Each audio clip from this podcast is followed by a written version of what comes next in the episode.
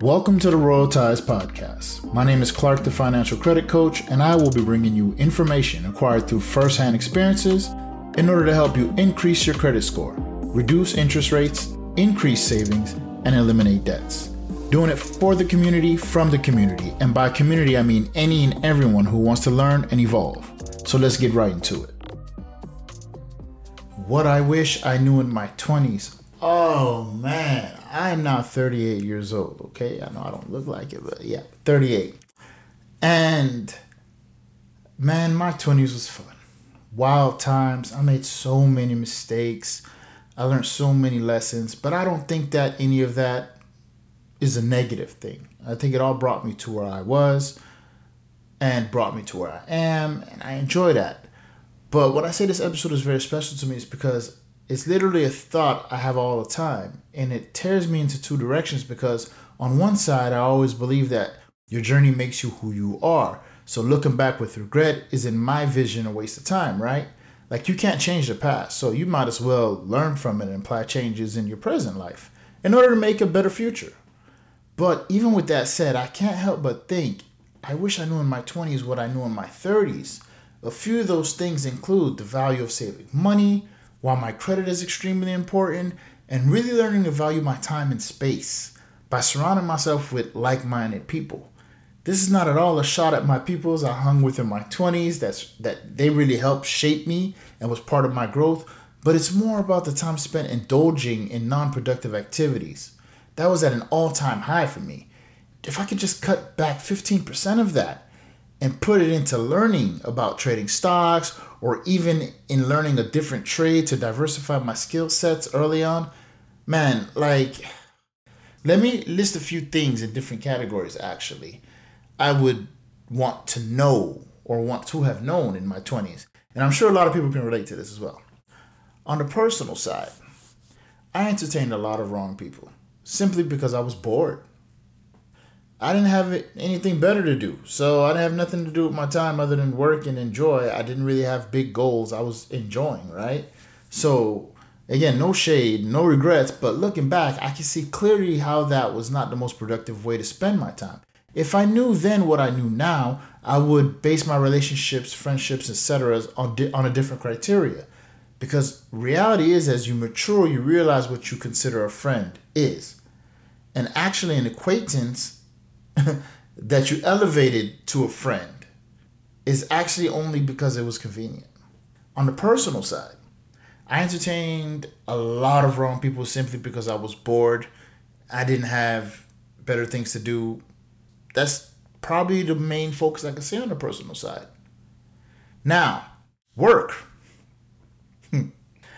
I spent a lot of my 20s working for companies and being happy with making lots of money, had a lot of six figure jobs, but I sacrificed all my time. At some point in time, I worked two jobs at the same time. I had my day job, then I worked security at the nightclubs at night, and I would be working 15 hour days, two to three days a week, and partying in between. And the least important thing to me was sleep. Well, now in my 30s, my sleep is everything. I cherish sleep like food, and I love me some food, you know?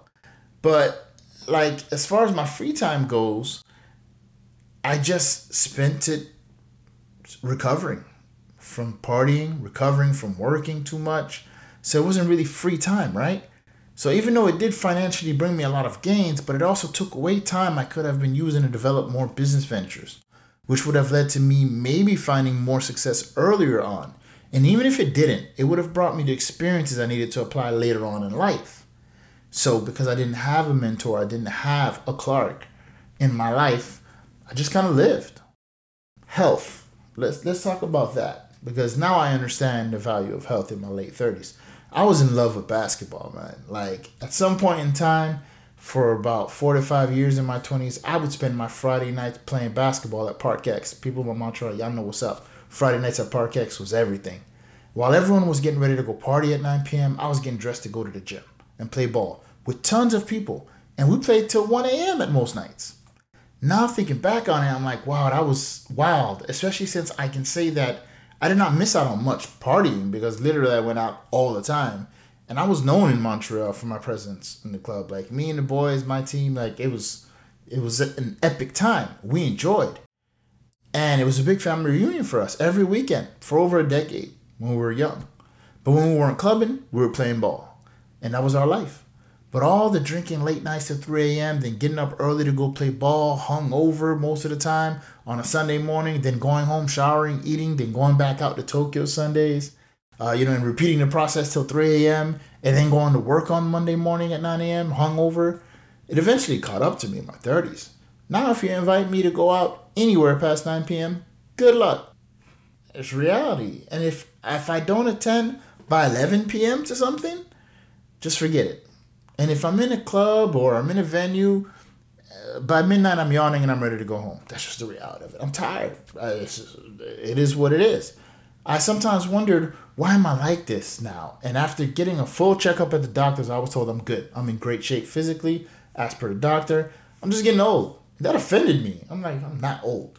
I am not old. I can still go hang out with the boys and be out till 3 a.m. Watch this. I tried it. And wow, what a fail. I made it to 3 a.m., but the next three days was hung over. I had ate junk food to soak up the alcohol, didn't work out, even my work productivity took a hit. And that's when I knew I was done.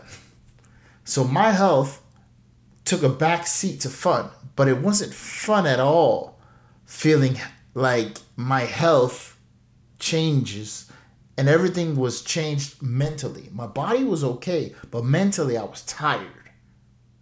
So, all to say, this is why you only catch me at day parties because by 8 p.m. I want to be home with my wife and daughter and getting ready for bed. I don't, I don't, you're not gonna really catch me out unless it's a rare occasion. Family. Um, this is the last one I'm gonna talk about, but this one's important. My all-time favorite male figure growing up was my uncle Emil.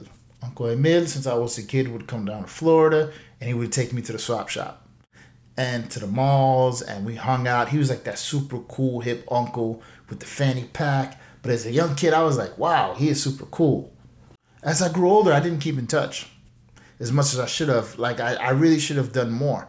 But like any teenager, I didn't value the relationship because I didn't understand that it wasn't forever. Well, last year I had to attend his funeral.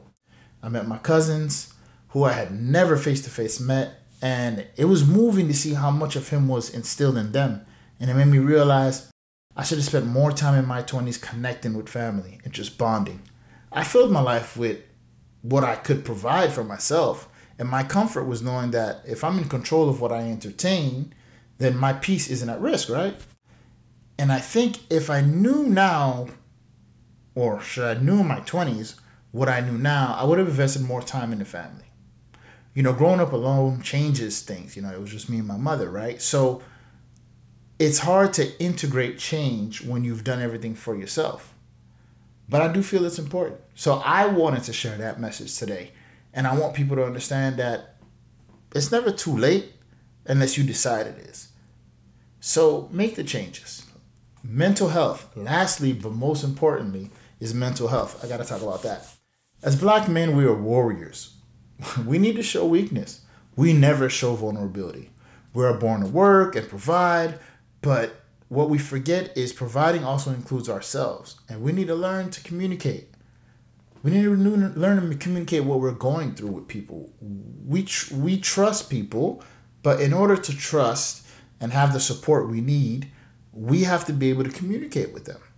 Like I would say, the support that we miss most of the time comes from home, right? So in my 30s, what I know now and what I have become is exactly what I needed in my 20s: father, a husband, a mentor, a leader, and someone young men can look up to and say, I want to be like him. He is from where I'm from, and he's been through what I'm living, and he made it through it, and he's still learning openly today, daily. And more importantly, he's not afraid to admit it. So I'm enjoying my flaws. I'm enjoying my journey. And I'm really happy that you guys can join me on this journey with the Royal Ties podcast. And as the financial coach, I'm really, really enjoying the fact that I get to work with the youth, adults, even elderly people to give them the opportunity to say, hey, I have somebody. My name is Clarck, the financial credit coach. Thank you so much for tuning in today.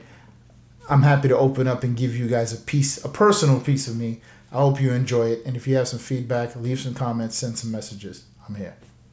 Let's get it. My name is Clarck, the financial coach, and my motto is simple pay attention or pay for lack of attention. Please follow me at Clarck, the financial coach, on Instagram.